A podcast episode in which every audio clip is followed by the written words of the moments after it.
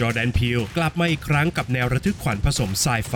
โดยความทะเยอทะยานในการมอบประสบการณ์อันตื่นตะลึงในโรงภาพยนตร์ให้กับผู้ชม เรื่องราวทั้งหมดนั้นยากต่อการคาดเดา สร้างความระทึกขวัญให้กับเรื่องราวได้อย่างยอดเยี่ยม ด้วยการยั่วล้อผู้ชมด้วยชั้นเชิง และภาษาภาพยนตร์อันแสบสัน กระตุ้นจินตนาการของผู้ชม ให้เกิดความอยากรู้อยากเห็น จนผู้ชมรู้สึกสับสนโอลมาน และตื่นตระหนกกับเหตุการณ์ทั้งหมดไปพร้อมกับตัวละคร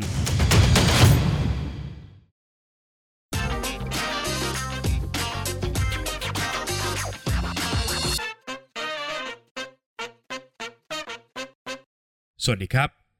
ยินดีต้อนรับเข้าสู่ฟิเมนรีวิวนะครับ และภาพยนตร์ที่เราจะนำมารีวิวกันในวันนี้ก็คือนบ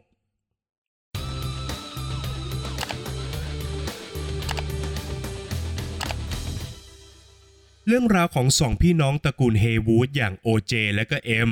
ซึ่งสืบทอดธุรกิจนักฝึกม้าในกองถ่ายภาพยนตร์มาจากพ่อของพวกเขา ขณะที่ธุรกิจกำลังดำเนินไปอย่างยากลำบาก ทั้งโอเจและก็เอ็ม กลับพบเห็นจานบินลึกลับลำหนึ่งซึ่งทำให้ทั้งคู่ตัดสินใจทำทุกทางเพื่อจะบันทึกภาพของจานบินดังกล่าวเอาไว้ โดยหวังพลิกชีวิต และดำรงธุรกิจของครอบครัวเอาไว้ให้ได้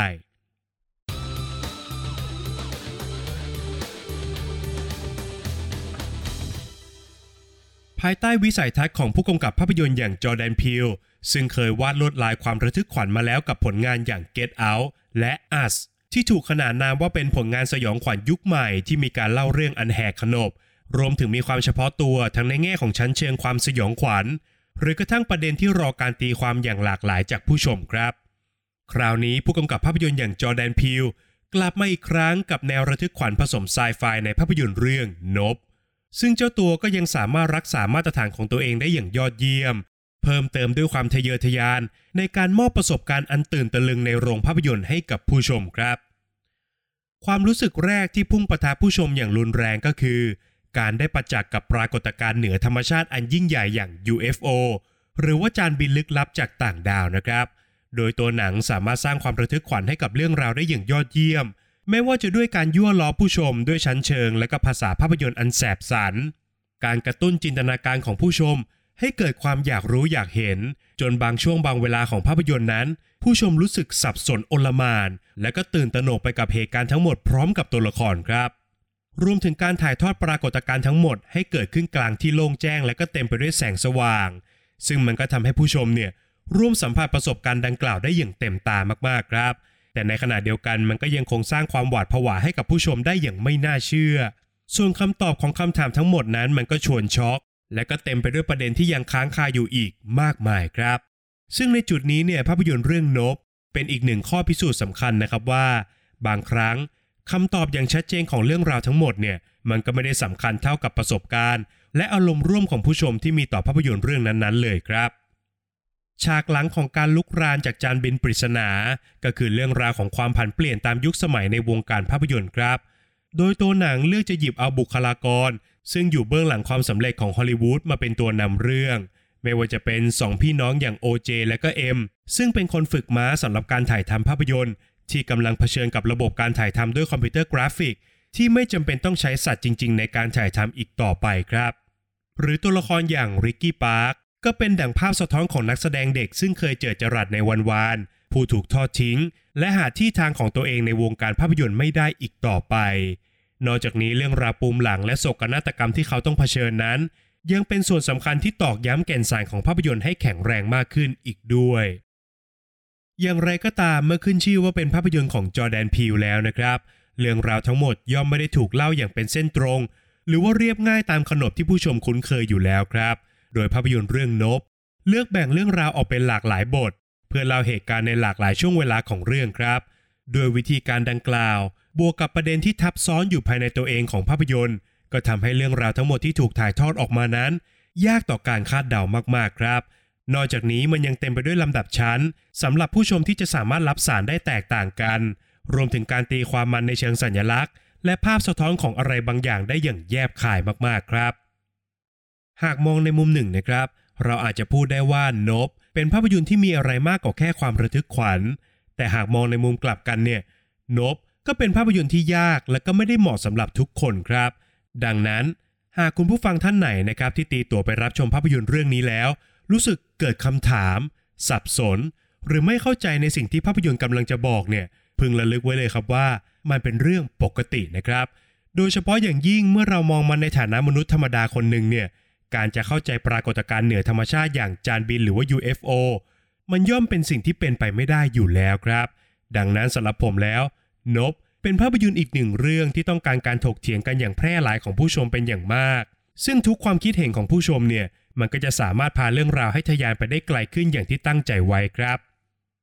โดยสรุปแล้วภาพยนตร์เรื่องนบ เปรียบเสมือนนักมวยเชิงสูงที่คอยออกหมัดแยบ พร้อมกับเต้นยั่วผู้ชมไปรอบเวที ก่อนที่จะมาปล่อยหมัดหนักในช่วงยกสุดท้าย จนสามารถน็อกผู้ชมได้สำเร็จครับ พร้อมกับแหกขนบภาพยนตร์แนวสยองขวัญและไซไฟไปอย่างสิ้นเชิง แม้มันจะเต็มไปด้วยเนื้อหาเชิงลึกที่ต้องอาศัยการตีความอยู่บ้าง แต่ภัยคุกคามที่ภาพยนตร์มอบให้ ก็นับเป็นประสบการณ์ที่ยอดเยี่ยมกับการรับชมในโรงภาพยนตร์จอยักษ์อย่างแท้จริงครับ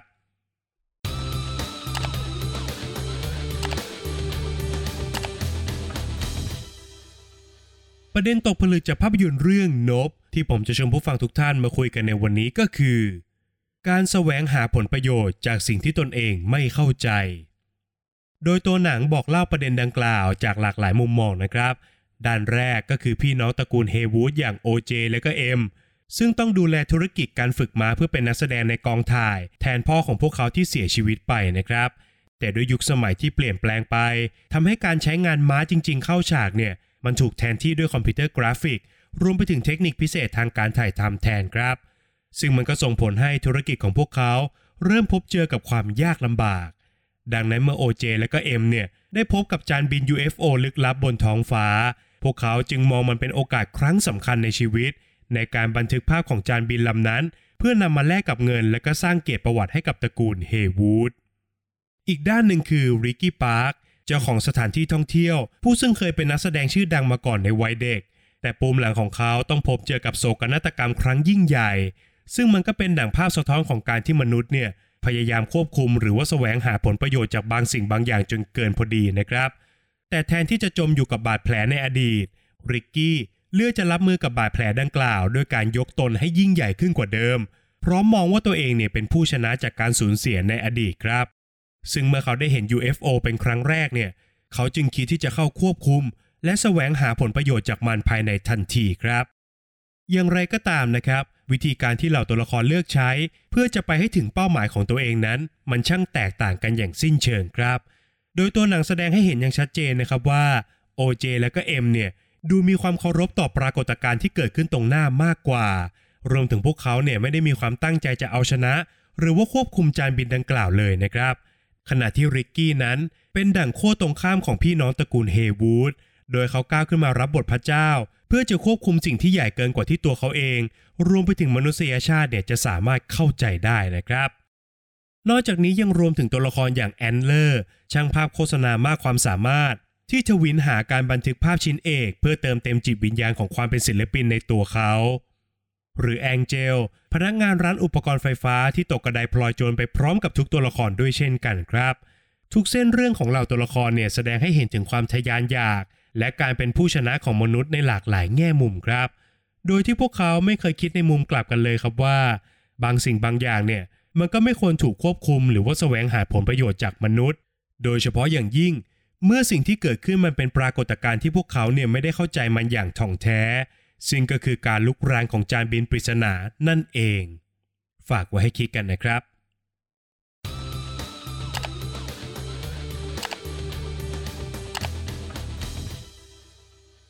แล้วก็มาถึงช่วงการให้คะแนนของภาพยนตร์กันแล้วนะครับ ในส่วนของบทภาพยนตร์นั้นผมขอให้ไว้ที่ 7 คะแนนครับ ไอเดียของจอร์แดนพิวนั้นยังคงเป็นอะไรที่สดใหม่อยู่เสมอ คราวนี้เขาเลือกจะหยิบเอาเรื่องราวไซไฟเหนือธรรมชาติมาบอกเล่า ซึ่งมันก็สามารถสร้างความระทึก แล้วก็สอดแทรกประเด็นลงไปในเรื่องราวได้อย่างน่าสนใจมากๆครับ แต่ถึงกระนั้นเนี่ยผมแอบรู้สึกว่าบางช่วงบางตอนของหนังนั้น มันไม่ค่อยส่งผลกับเรื่องราวเท่าไหร่ครับ โดยเฉพาะในช่วงต้นเรื่องที่เหตุการณ์ทั้งหมดเนี่ยมันไม่ค่อยเดินหน้าเท่าที่ควรนะครับ จึงทำให้ผมหักคะแนนตรงนี้ไป 3 คะแนนครับ ในส่วนของงานสร้างนะครับ ผมขอให้ไว้ที่ 8 คะแนนครับ งานโปรดักชันของภาพยนตร์นั้นทำหน้าที่ของตัวเองได้อย่างยอดเยี่ยม โดยเฉพาะงานด้านภาพที่ปราณีตมากๆนะครับ ตอบโจทย์การฉายบนจอ iMac ขนาดยักษ์อย่างแท้จริง ขณะที่การตัดต่อเนี่ยมันก็เต็มไปด้วยลูกล่อลูกชน แล้วก็ทดสอบความอยากรู้อยากเห็นของผู้ชมได้อย่างมีชั้นเชิงมากๆครับ ขยับมาต่อกันที่นักแสดงนะครับ ผมขอให้ไว้ที่8คะแนนครับเรียกได้ว่าแทบจะกลายเป็นนักแสดงคู่บุญของจอแดนพีลไปแล้วนะครับสำหรับแดเนียลคาลูยาโดยในภาพยนตร์เรื่องนี้เจ้าตัวก็ทำหน้าที่ของตัวเองได้ดีตามมาตรฐาน โดยเฉพาะกับการแสดงแบบตลกหน้าตายของเขา ที่สามารถเรียกเสียงหัวเราะจากผู้ชมได้อย่างสนั่นโรงเลยทีเดียวนะครับ ความนิ่งสงบของเขาตัดกับพลังงานอันล้นเหลือของเคเคพาล์มเมอร์ได้เป็นอย่างดีครับ นอกจากนี้เคเคพาล์มเมอร์ ยังสามารถมอบพัฒนาการของตัวละครได้อย่างยอดเยี่ยมในช่วงคลายแม็กของเรื่อง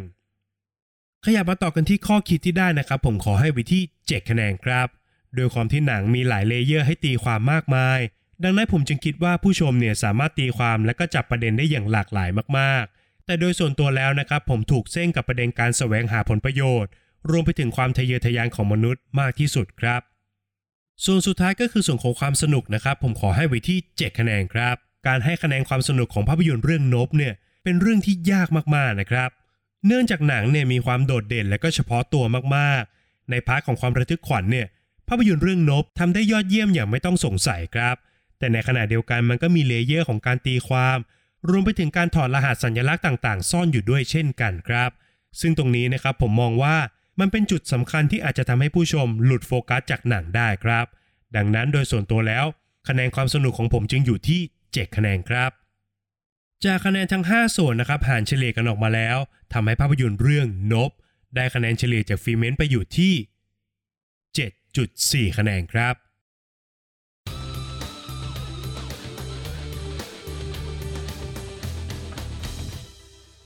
และนี่ก็คือทั้งหมดของฟีเมนรีวิวในวันนี้สำหรับภาพยนตร์เรื่องนบ ผลงานล่าสุดจากผู้กำกับภาพยนตร์อย่างจอแดนพิวนะครับ ใครที่ไปรับชมมาแล้วเนี่ย สามารถมาแชร์ไอเดียกันได้ในช่องคอมเมนต์เลยนะครับว่าทุกท่านตีความมันออกมาอย่างไรนะครับ และหากเป็นไปได้ผมอยากแนะนำให้ทุกท่านเนี่ยไปรับชมกันในระบบ IMAX นะครับ เพราะว่าตัวหนังเนี่ยมีการถ่ายทำด้วยระบบ IMAX แล้วก็มีสัดส่วนภาพที่สอดรับกับการฉายแบบ IMAX จริง ๆ ครับ